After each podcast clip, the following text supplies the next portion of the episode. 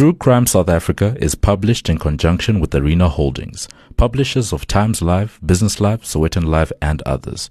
The opinions expressed in this podcast do not necessarily represent the views of Arena Holdings and its affiliates.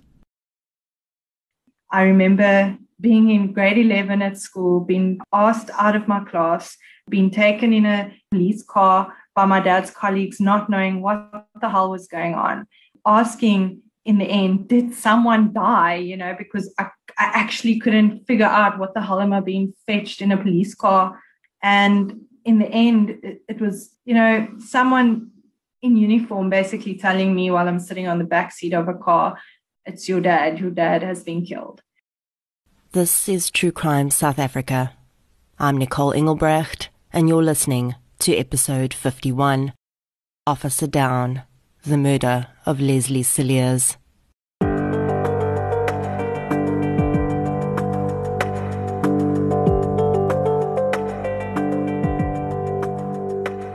Today's episode is sponsored by the movie Every Breath You Take. I don't know about you, but I cannot remember when last I've been to the movies. Even pre COVID, I feel like I just never take the time to do it. And it's actually something I miss doing. Probably because I also miss popcorn and blue slush puppies, but that's a story for a different day. I've decided though that that is changing this weekend because a movie that has seriously piqued all my interests is being released on Friday the 16th of April, and I am definitely going to watch it. Every Breath You Take is a psychological thriller. Huge tick mark for me starring Casey Affleck as a psychiatrist whose patient commits suicide.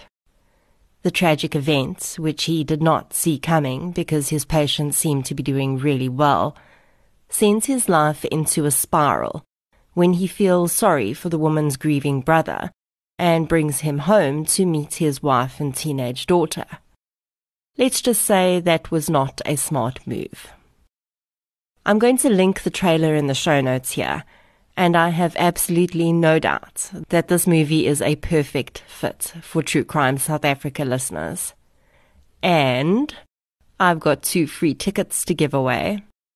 One lucky True Crime South Africa listener is going to be watching this movie for free with their closest true crime buddy. If you don't yet follow the show on social media, I suggest that you do, because I'll be putting out all the details there. I think it's time we started enjoying the things we used to again in a safe way.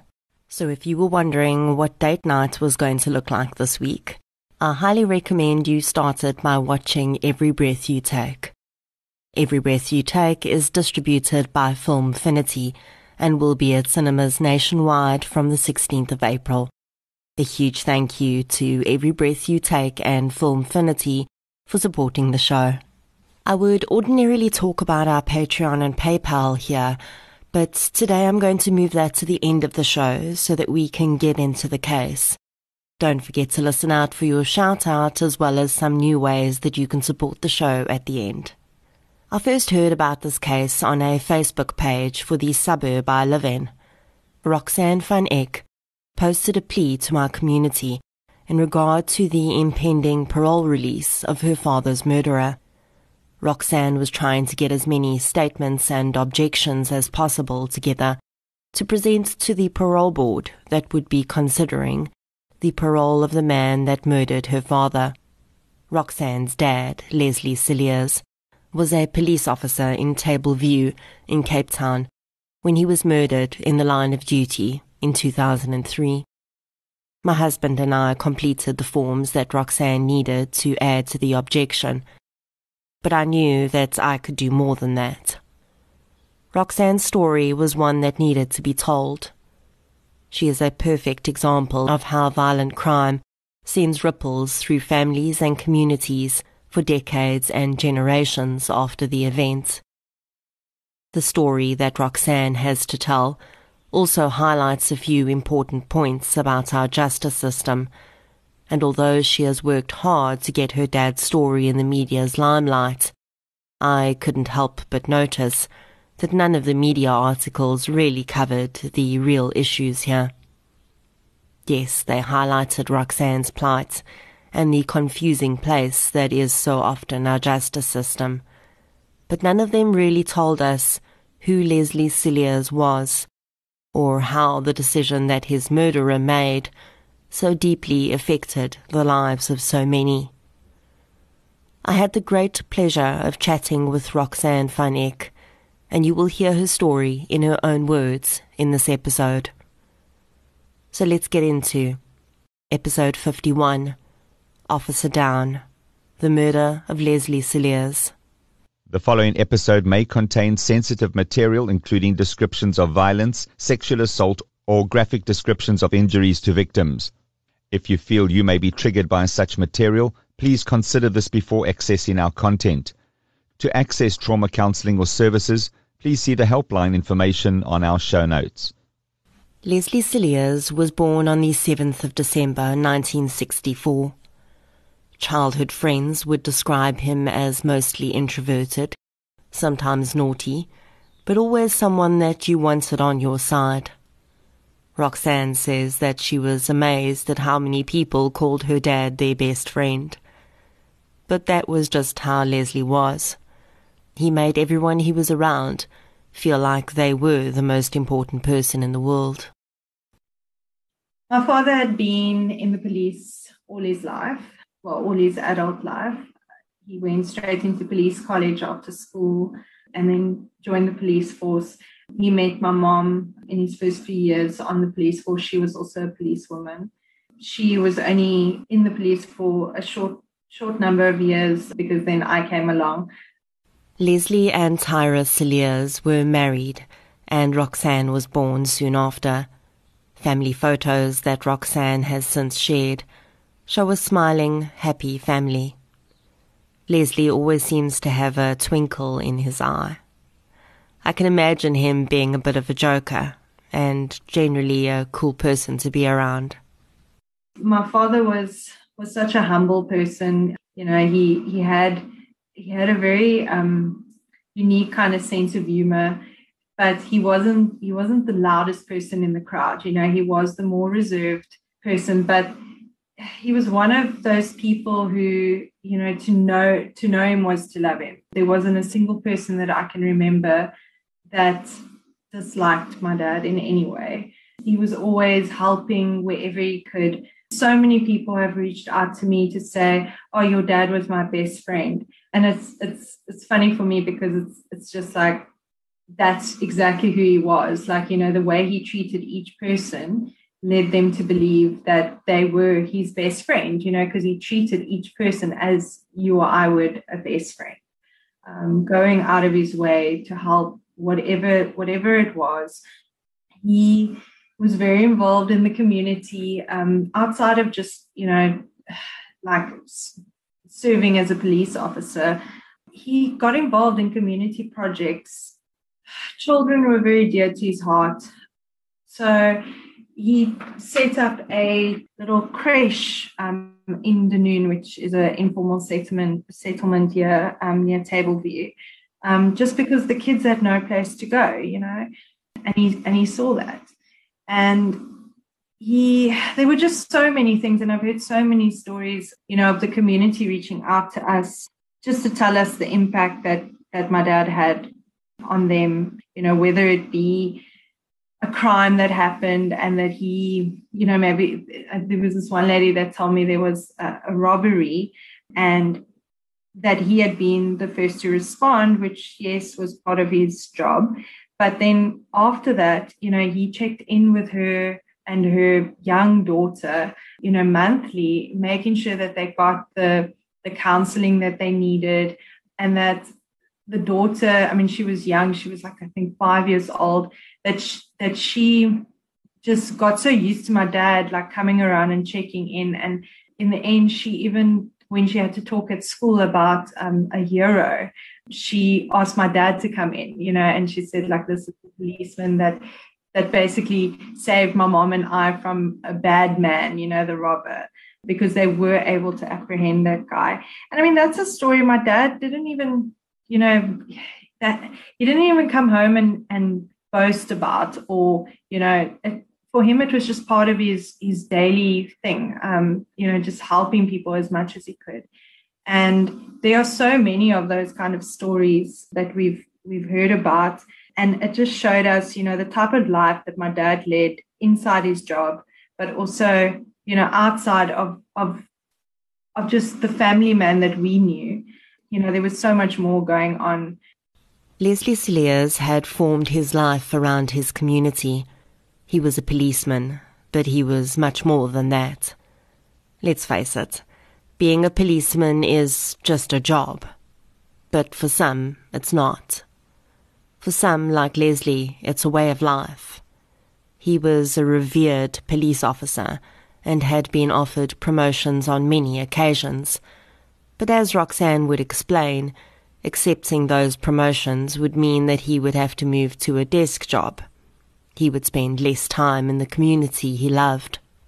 You know, my father had plenty of opportunities to, you know, move up in the ranks in the police and and basically be put in an office. And yes, he was an inspector at the time that he that he was killed, but he chose not to actually take up the positions that he could have had um, sitting in the office because he wanted to be out there. He wanted to be making a physical impact. You know, you didn't want to be dealing with just the paperwork side of things and and you didn't want to be office bound if I can if I can say it like that. His his role was out there with the people on the ground. With his wife having also been a police officer, the Cilliers family was acutely aware of the dangers that Leslie faced every day when he went to work. Every day that my dad went to work, you know, I remember as a as a young child, you know, my, my mom used to worry when my dad used to work night shifts because we always thought, you know, if something was going to go wrong, it would be in the middle of the night. You know, that's that's kind of what she. And no one expected that it was going to be like 11 o'clock or 10 o'clock or whatever it was on a Wednesday morning in broad daylight. You know, nobody expected that that was going to be the day that that my dad would be killed on duty. On the 23rd of July 2003, Leslie Cilliers was on day duty, and as he started his morning on a beautiful Cape Town winter's day, almost 40 kilometers from Table View, in Atlantis, a predominantly industrial and partially residential area up the west coast, a storm was brewing.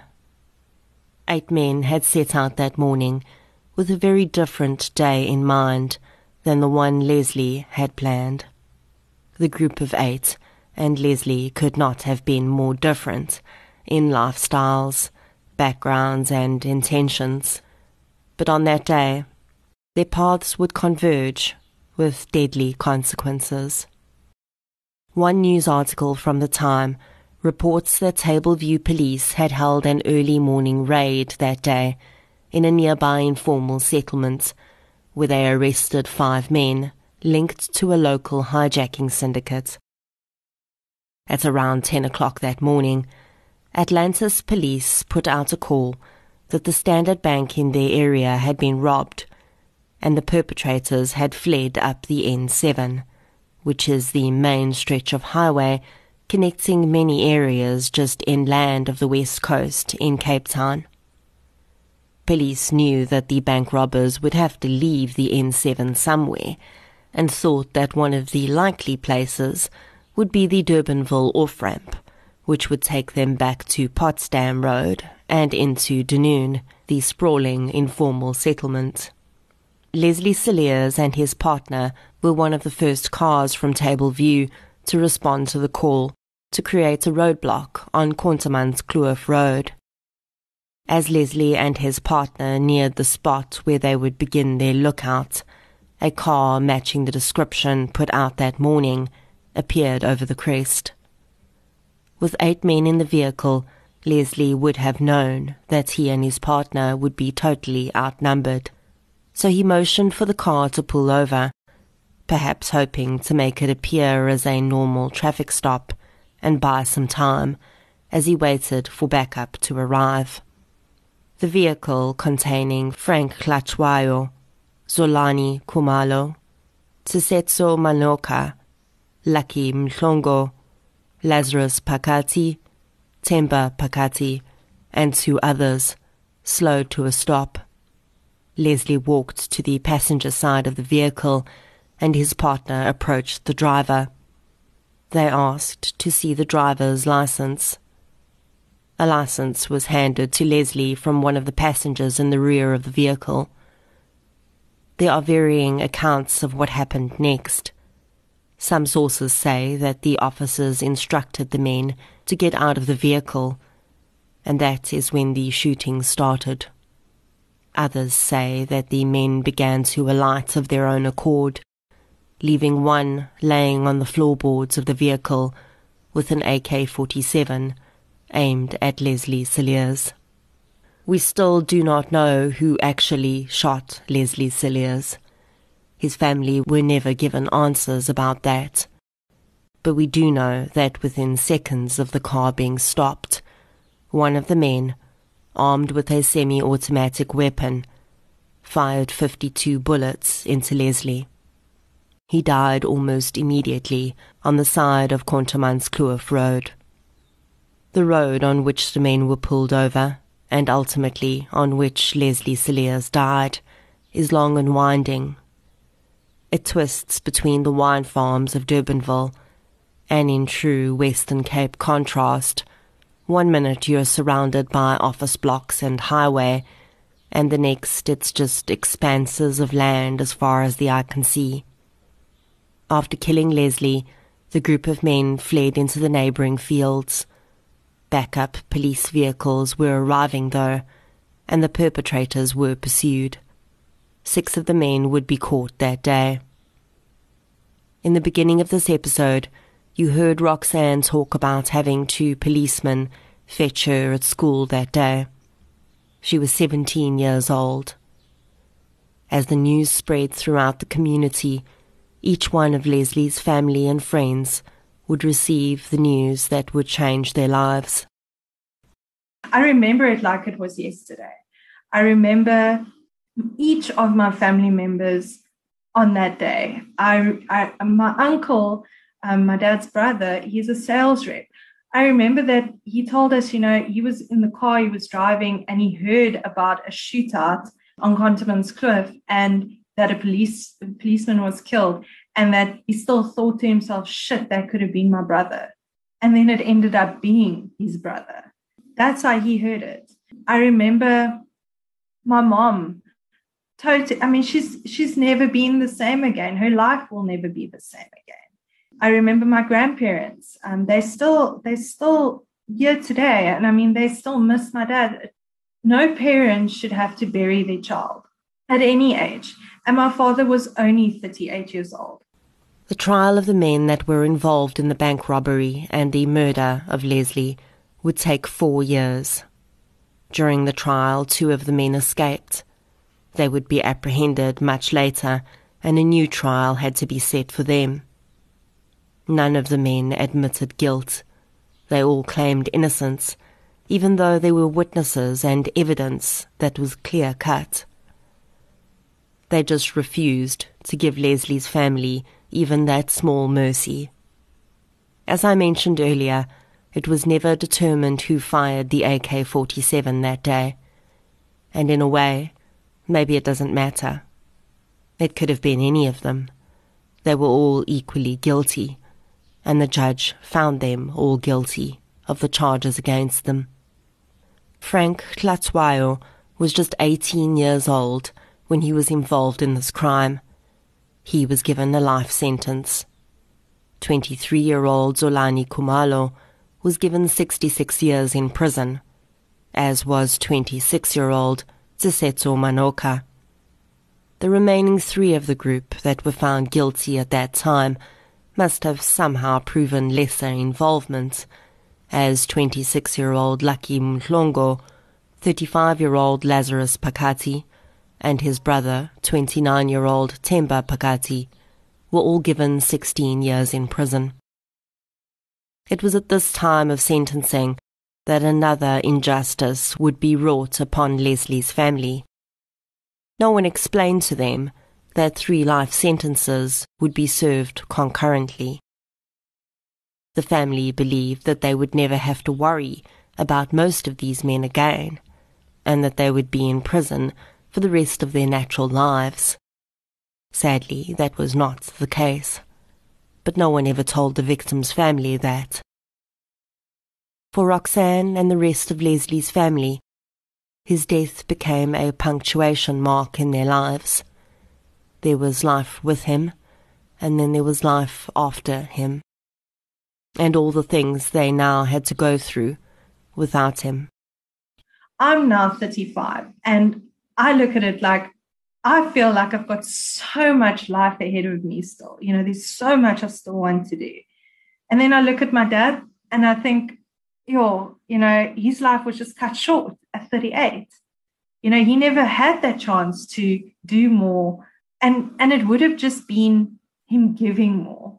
You know, he was that person that would have just given so much more had he had a longer life to do it in the gap that he has left in our lives, I, I can't even begin to describe it. I mean, he couldn't wait for me to get my driver's license. I had my learners and I was riding around like on a on a scooter in the few months before he was killed. And he was so excited for me to get my driver's license to be able to drive a car, you know. And when I got my license the next year, all I could think of was how nice it would have been to be able to take him for a drive. A couple of years later, I got married. I got married really young, actually, at 21. The boyfriend that I had through my teenage years, you know, he was the guy that I married in the end. And um, we still married. So it was, was a good call. But my dad knew him, you know, and, and they got on really well. My mom walked me down the aisle and I just would have loved to have my dad on the other side of me, you know. And that's something that was stolen from us. That experience, that memory is something that we'll never have. You know, my son is now almost 12 and he never got to meet my dad. I named him after my dad. Um, so he's Leslie. Um, so, you know, he's heard the story so many times um, of who his grandfather was, one of his grandfathers, because unfortunately my husband's dad also passed away only about a year before my son was born. So he hasn't got either of his grandparents. He know he knows exactly who my dad was. He knows the stories. He knows, um, you know, when when he needs to write at school about like a hero or a role model or something most times it's my dad that he ends up writing about. Um, and this is a person that he's never met. But yeah, and and you know, when you talk about the ripple effects through the generations, it's exactly that. You know, you've got my grandparents who are missing a son, you've got my mom and all my dad's friends, um, you know, that knew him. And then you've got me as his daughter, you've got my son as missing a grandfather that that was never in his life. I, I just don't think, you know, when people act so senselessly, that that even crosses their mind. You know, they're not just killing a person that's going to affect someone for today. It's it's for years and years to come. That's just stolen. And this is one of the things that I always try to demonstrate when I talk about violent crimes, and certainly one of the points I want to bring across with Leslie's story. It's the ripple effect that continues on through multiple generations of families because of that one decision that someone made. And here we haven't even accounted for Leslie's colleagues who watched their friend and co-worker be brutally gunned down, or those that attended the scene afterwards and perhaps tried to save his life, although he was already gone. What trauma did they leave Contermanskloof with that day? How did that end up affecting their families for years to come? Roxanne, her family, and the community of Table View had to move on with life. In that, they had no choice. And of course, that is what Leslie would have wanted. But they thought that they were doing that in the knowledge that his murderers would never again walk the streets. They were wrong. In February 2021, Roxanne van Eck was contacted by the Department of Correctional Services. They were asking whether her family would be interested in participating in a victim offender dialogue with Zolani Kumalo. And that is when she discovered that the reason for this request was that Khumalo had become eligible for parole. The Cilliers family and all of Leslie's friends and colleagues were suddenly faced with the fact that the justice they thought they'd received for their immense loss was not actually the same justice that they were going to get. And this brings Roxanne to the point where she had to choose. Were they going to shrug their shoulders and let the system take its course? Or were they going to fight? Roxanne chose to fight. The Department of Correctional Services contacted me on was mid mid Feb um, this year, and they wanted to speak to the family of the victim. And I told them, okay, they can speak to me. One, a lady came out, she came and she saw me, to explain to me that there's this VOD process that, that they run that's very victim based um, or victim focused, if I can say that. So basically, it's a victim offender dialogue where they encourage the victims' families to sit down with um, the offender, be able to ask whatever questions they have.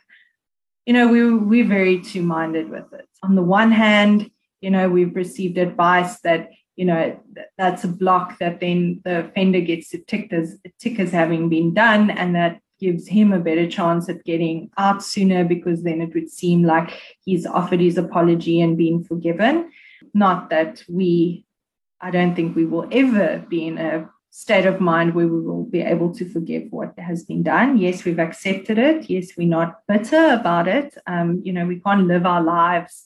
You know, my dad would have wanted us to to carry on. You know, and after 18 years, of course, we know nothing that's going to happen now will ever bring my dad back. But at the same time, that doesn't mean I'm going to readily just say, okay, I forgive you, because I do believe it was a cold blooded murder and that us as law abiding, tax paying South Africans shouldn't need to walk the same streets as people that get let out far too early. You know, even if even if they have rehabilitated, even if they've done and had good behavior in jail and all of that, there was still a consequence for their action and they were sentenced to multiple life sentences for a reason. So, as the family, we just don't understand how the Department of Correctional Services can even consider an early parole for any murderer.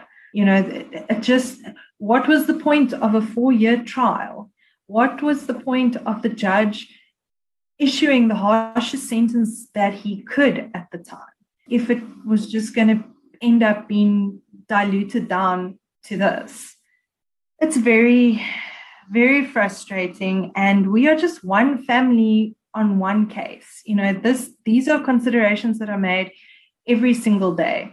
And, you know, I think there are a lot of families that would just accept it as this is what it is and you can't do anything about it. But for us, uh, I, I plan to to fight this as hard as I can. And I don't care if it takes all my life to do it. My family is broken by my father's death. It's 18 years on, but it's 18 years that was stolen from us with them. So Roxanne now found herself trying to navigate a system she had no tools to deal with. Right now, it's Xolani Kumalo that is that is being considered for early parole. I know whatever happens with him, it's going to be a ripple effect on the other guys that are being held. They've been held all over the country. They're not in Cape Town anymore. Kulani Kumalo, I believe, is being held in East London. Two of the other guys are in Pretoria. Correctional services haven't been able to tell me where the other guys are. So there's just so many questions that I have at the moment, and it, it just seems like such loose ends, to be honest. I, I struggle to find the words. You know, when my father passed away, I tried to be as strong as I could for my family because everyone was broken around me. I'm very OCD like that. Like when there's when there's a crisis or a trauma situation or whatever, I don't break down into tears. I don't. That's not who I am. Um, I go into this mode of getting things done. You know, like what needs to happen. What is the next step? What is the and that was me in in this the situation. And, you know, I remember my mom, my grand, everyone was so worried because they thought, oh my word, you know, at some point I'm going to crack. And I didn't. But, you know, to this day, I'm still in that process of, you know, this is now the next step. And it's, it's exhausting. It's, you know, I've, I'm trying to do this outside of my my working hours because you know, I can't mix my work with this. You know, I'm a human resources person for for a hotel and and we've been affected so badly from, you know, COVID, South Africa's extended lockdown. It's hectic and we've got so much so much to do on that side that I can't be dealing with this in be- and this isn't the kind of thing you can just slot in in between. Do you know what I mean? Like it's something that that takes a lot out of a person and even though I'm maybe the one doing these interviews and you know speaking to the media when they call and you know doing those kind of things, it's taking a toll on my whole family because it, it's not like they just cut it off and say, "Oh, Roxanne's handling it." You know, it's it's I'm giving them the feedback. It, it's like pulling everyone through 2003 all over again because all the memories are coming up again you know all when when we have to submit photographs when we need to look up the newspaper articles when we need to you know it, it's like bringing up all these the wounds are like completely open again.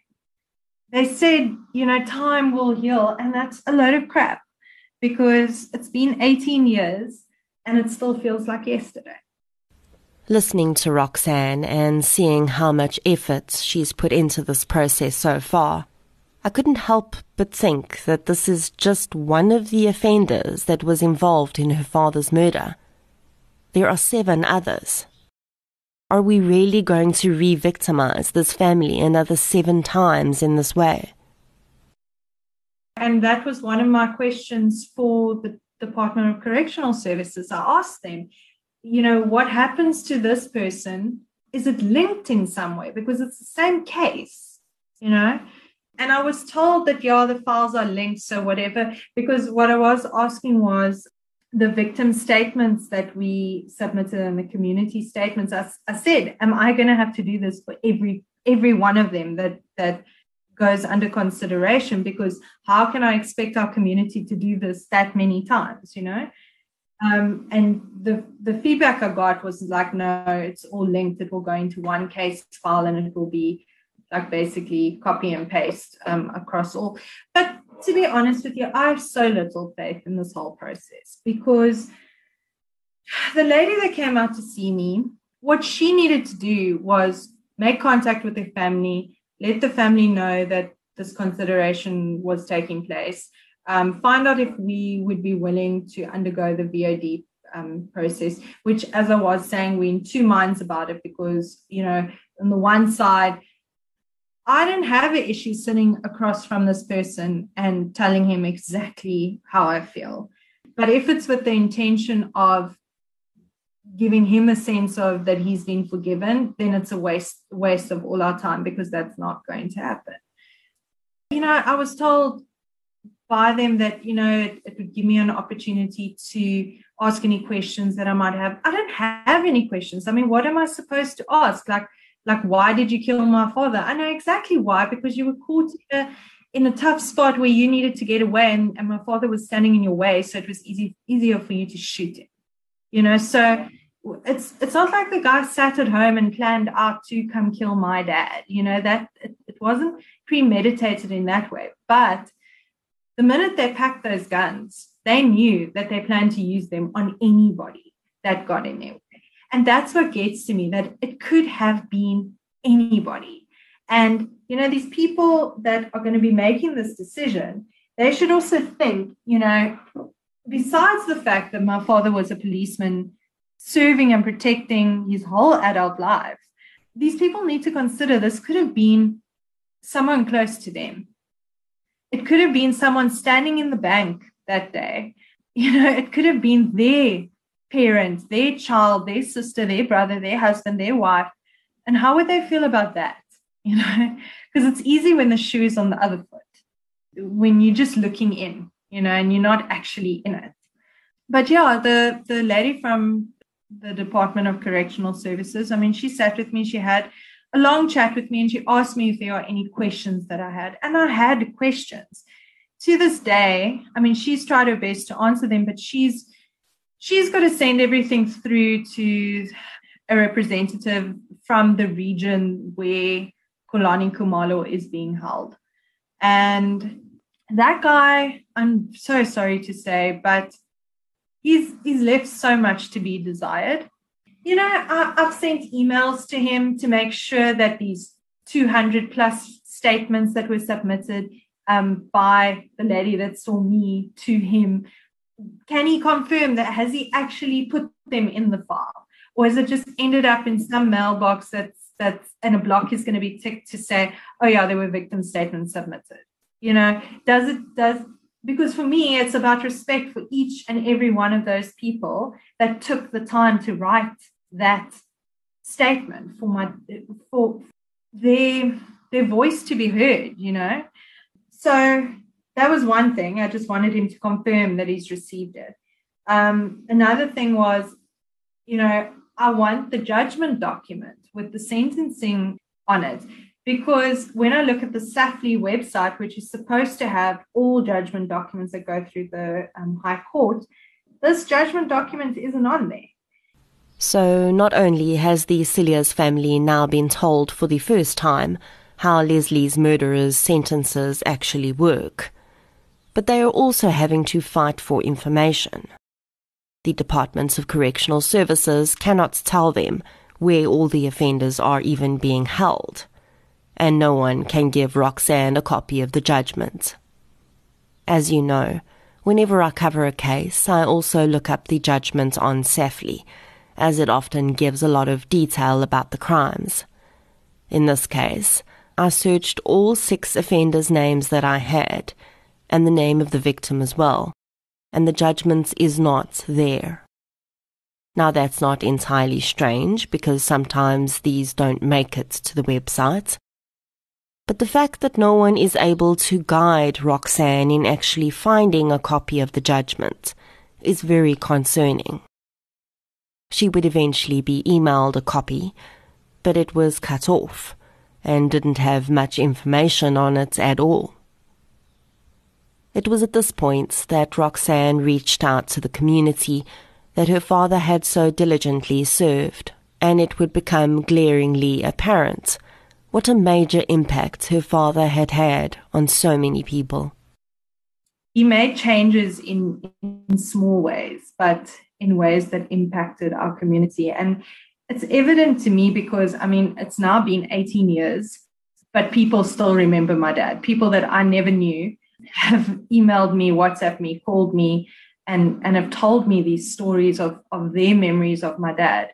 And, you know, when I put out a message on Facebook to say, look, this is the situation, you know, one of the guys that was involved in my dad's murder is now being considered for an early parole after 18 years, um, even though they received three life sentences, which are supposed to be 25 years each, which do run concurrently and not um, consecutively, which is another issue altogether. Um, but you know, it's been 18 years. It hasn't, the first life sentence of 25 years hasn't even passed yet. And when I put this this out there on Facebook to say, look, if anyone wants to, you know, we we were asked by the Department of Correctional Services that if us as a family want to put together um, victim and secondary victim statements, um, basically pleading against it, then we could. And then there was also an option if there was anyone from the community, if they would like to put those statements forward as well. So I put out a message on Facebook just to say, listen, if there is anyone. And I mean, we had over a thousand people actually respond within a space of, sure, less than two weeks. I had over a thousand responses just asking me, how can we help? What can we do? And of that, you know, a lot of people wanted to share their their support, wanted to share their stories, their memories. And that was just so touching for us as a family just to to know the impact that my dad made in, in people's lives as a whole. And I mean, we ended up submitting over 200 um, statements to the Department of Correctional Services. Just, you know, people that had taken the time to actually write out, you know, a page in support. But it, it went so far beyond, you know, those 200 statements. It was, you know, the other 800 people that emailed, that that phone, that sent me messages, that continue to to want to message me and just want to know what the update is. And Roxanne has now also put a petition together to further strengthen her cause.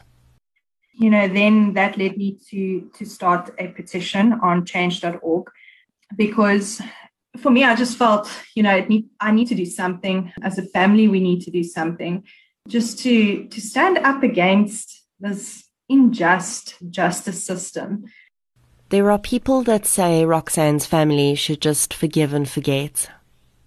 People have actually gone on the memorial page that she set up for her father and told her to stop her campaign because it's wrong. To those people, I say, you have a very skewed idea of what forgiveness is. Roxanne and her family are not seeking retribution. If they wanted that, they would be campaigning to have these men lined up in front of a firing squad and let them suffer the same fate her father did. But that's not what they want. They just want the judge's sentence to mean something. Ideally, they want life to mean life. But if that can't happen, they at the very least want these men to serve the 25 years that they were supposed to for her father's murder. I just I just want justice. That's it. I want these guys to rot in jail. I want them to spend, you know, if they were going to be 85 coming out, 85 years old coming out, then I'd say, okay, fine, your life is over. You know, you what are you really going to go do at 85? But at 45, this person could easily come out and just do it all again. You know, and and then and then I think like in jail, he's a police killer he's like a god in there. he's living a good life. You know, someone that's able to kill a policeman, they are treated by the other prisoners like a god. And if he wasn't already part of a gang, he would have been recruited to be part of a gang. Now he comes out onto our streets.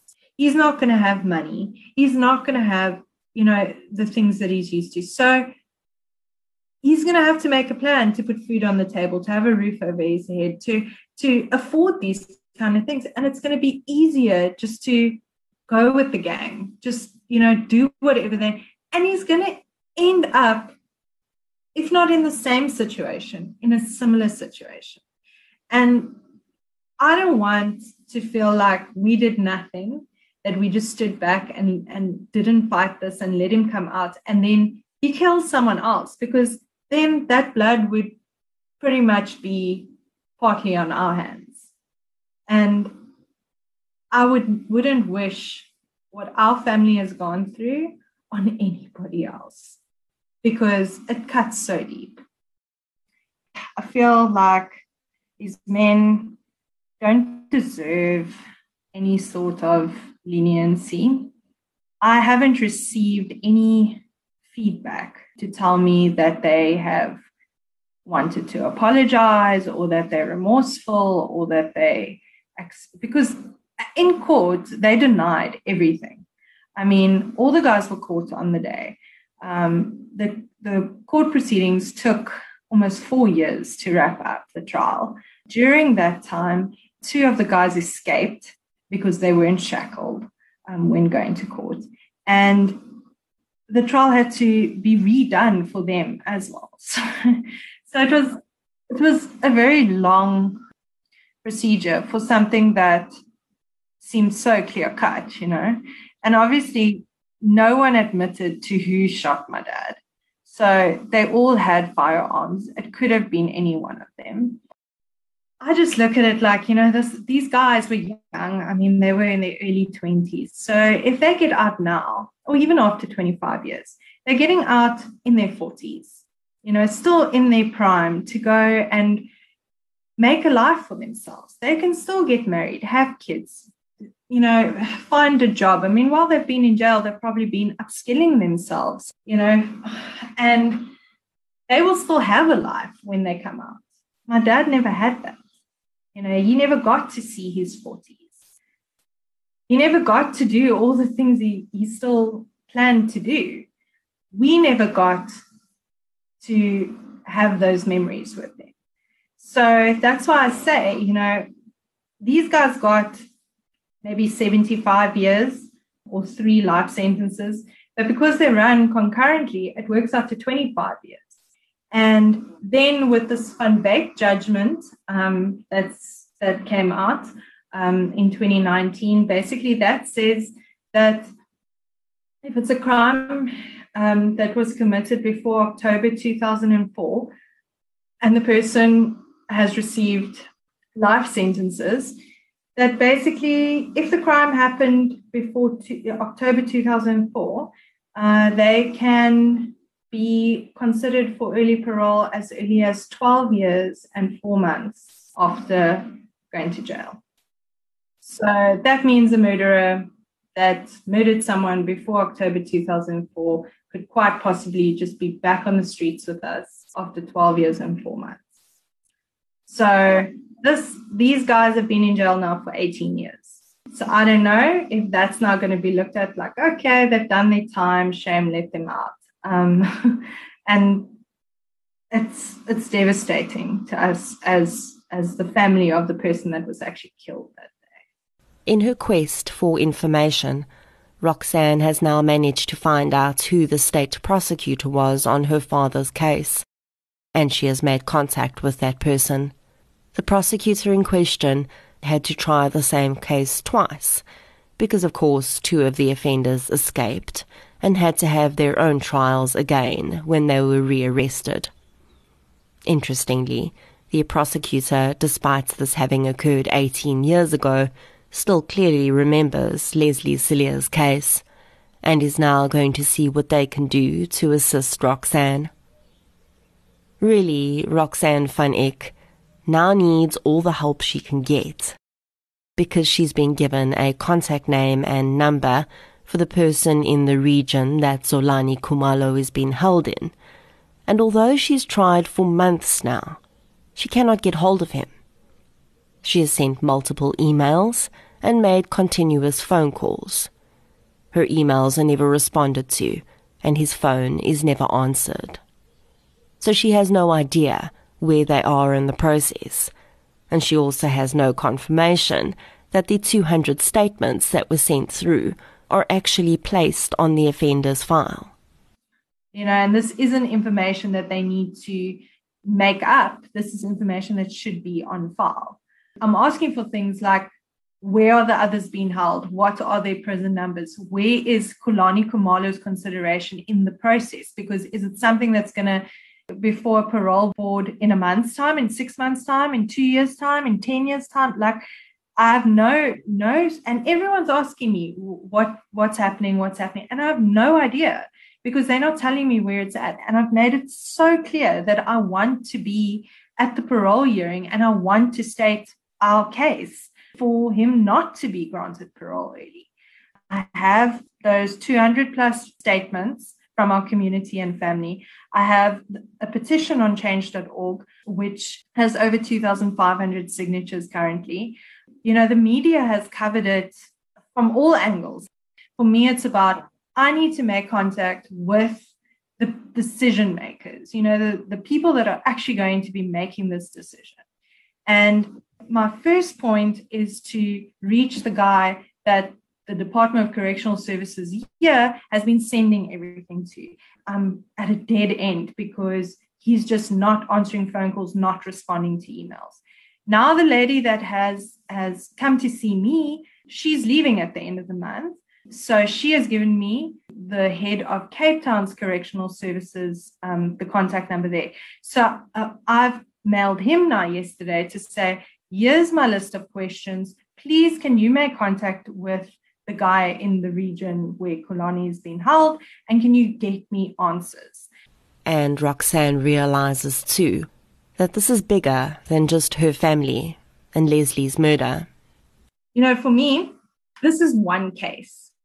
But if there's 1,200 lifers in the system, that means there's 1,200 families in the same situation.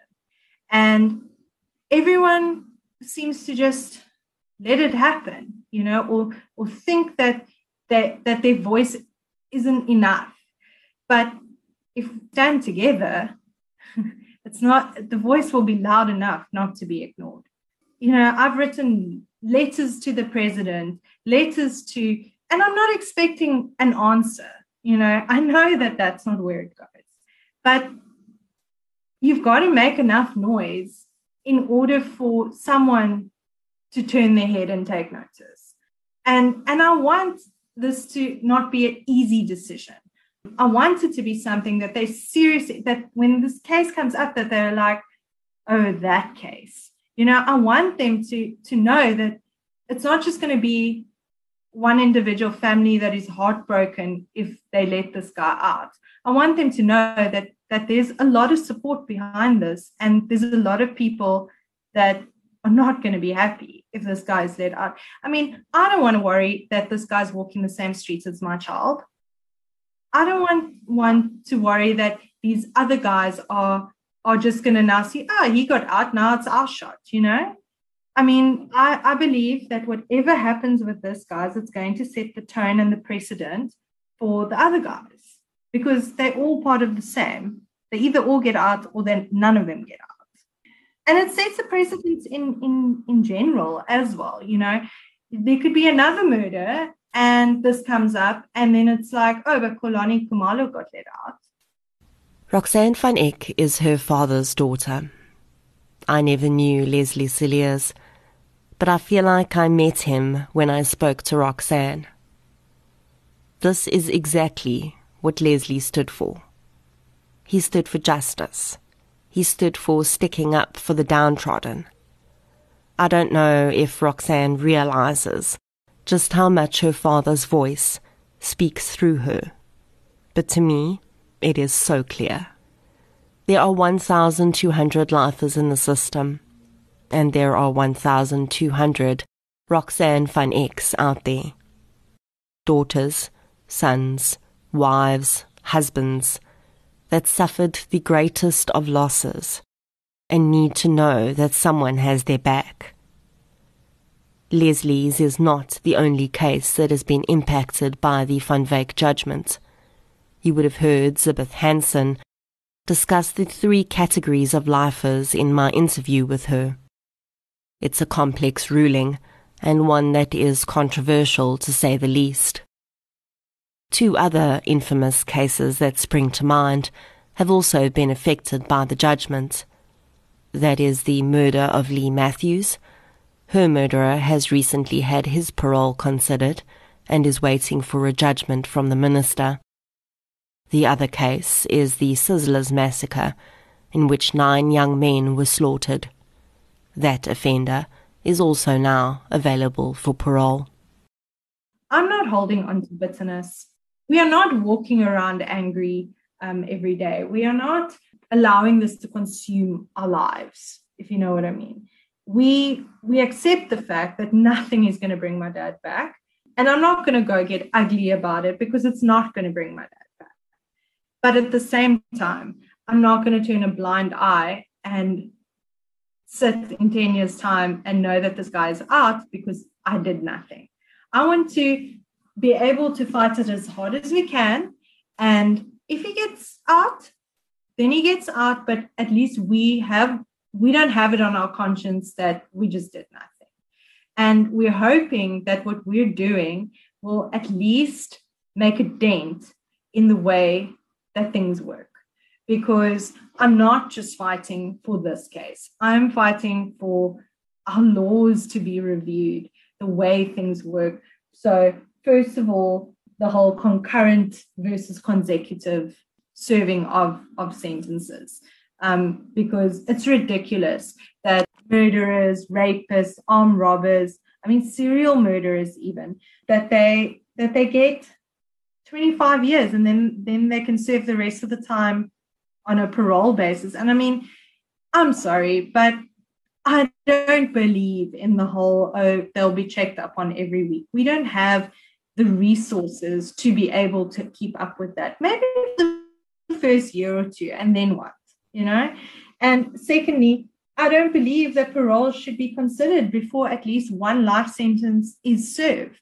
And I'm not just talking now about this case, I'm, I'm talking about cases in general. Like, how is it that these, these hardened criminals are able to look at 12 and a half years, 18 years, 20 years? I mean, it, it almost makes it worth it to take the chance to commit the crime because they know they have a good chance of getting out early. And then the third thing is just life should mean life. you know, it's, it's as simple as that. And this whole thing of us not having enough space in our cells, in our prisons, that's crap because they need to make a plan. You know, when, when we don't have other things, then a plan is made. So why, why should we have these guys on our streets any earlier than they should? Otherwise, they should just cut out the whole trial and a judge making a decision and all of that because it doesn't mean anything in there. Roxanne also expressed to me that she is well aware that putting herself out there also puts her and her family at risk because she doesn't know how the families of the offenders will react to her pushing to keep them in jail. I know, though, that she really has no choice. If she was anyone else's daughter, maybe she could turn a blind eye. But this is what Leslie Cilliers stood for. That's why I say, you know, I have to fight for justice because it's what my dad lived for, but it's also what he died for. And she wanted to send a message out to True Crime South Africa's listeners as well. Please, you know, I'm, I'm very thankful to your listeners, as I said in advance, for they are able to go and read the petition, sign the petition, and share it. Leslie Cilliers was the epitome of what we would like every police officer to be. On the memorial Facebook page that Roxanne set up, his colleagues share memories of their time working with him. A cross was erected on Kloof Road, at the site where Leslie lost his life, serving the people of Table View, and his colleagues still visit there. Leslie Cilliers was also a father, a husband, a brother, and a son. And through Roxanne's words, it is devastatingly clear what an impact his death has had on all of their lives. Two years after he died, the creche that Leslie helped to set up in Dunoon was officially opened in his honor. And that is another part of his legacy. Every child that is kept safe there is one less child left to fend for themselves while their parents go out into the community to earn a living. I don't think that it is possible to ever quantify the impact this one man had on so many people's lives. But if we take anything from this, I think it should be that one person can make a difference. Roxanne has taken up her father's flame. She is now fighting for something much bigger than her or her father's case. And if the story has touched you at all, you can join her in that fight. This case is not just about Leslie Cilliers' murderer getting out before he served his time. It is about the re victimization of families by a system that is not set up to serve them. I cannot explain to you how angry it makes me that Roxanne has to do this. She should not have to do this. She should not be stonewalled and ignored and have to dedicate her life to getting the answers that should be given to her without question. We need two things to happen here. First, we need to be the voices that Roxanne spoke of. She needs to know that we are all behind her. You can do this by sharing her story and signing the petition that I will link on social media. Secondly, the Department of Correctional Services needs to make this right. And by making it right, I mean someone in a decision making capacity needs to contact Roxanne van Eck and give her the information she is asking for. If anyone in DCS thinks that this is going to go away, I suggest you think again. I understand we are under resourced and overworked. I get that. But surely, in the space of three months, you could take the time to answer one email. This is not going to go away, and we are not going to stop. And now it's not just Roxanne's lone voice you will hear, it is the deafening roar of many South African citizens. Step up and get it done.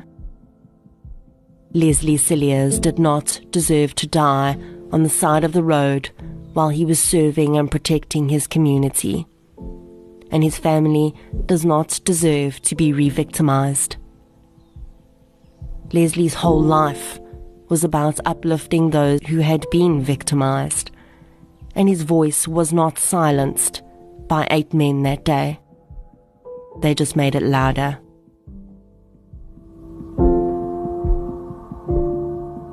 Thank you for listening to episode 51 Officer Down The Murder of Leslie Cilliers.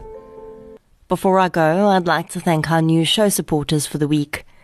A huge thank you goes out to Christelle Donovan, Moyanine Nell, Shanae Jones, Michelle Byes Duplessis, Madeleine Rotenbach, Langa, Yolandi, Diane Witherspoon, Teresa Skoltz, Melissa Walters, MC Engelbrecht, Wayne Dodd, Angela Mulder, Tracy Harold Sneyman, Ariella, Madeleine Doman, and Marinda Bonsack for signing up to support the show on Patreon, as well as Carla De Silva for her donation through PayPal. Thank you so much, everybody.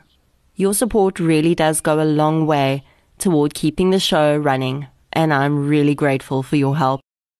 If you'd like to support the show through Patreon or PayPal, I'll leave the links in the show notes. Keep in mind that we do also have two new ways to support the show. You can head over to Audible and purchase the audiobook of the Krugersdorp cult killings by Jana Marx, which I narrated, or you can head over to King Online and use the discount code TCSA10 for 10% off your health and beauty needs. As always, any form of support is greatly appreciated, and it doesn't have to be financial.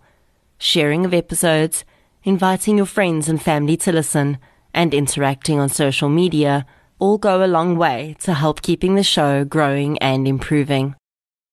Don't forget about the giveaway of the two free tickets to Every Breath You Take. I'll be sharing the details of the giveaway on Facebook, Twitter, and Instagram. I'll be back next Friday with another episode. Until then, as always, thank you for your support, and I'll chat to you soon.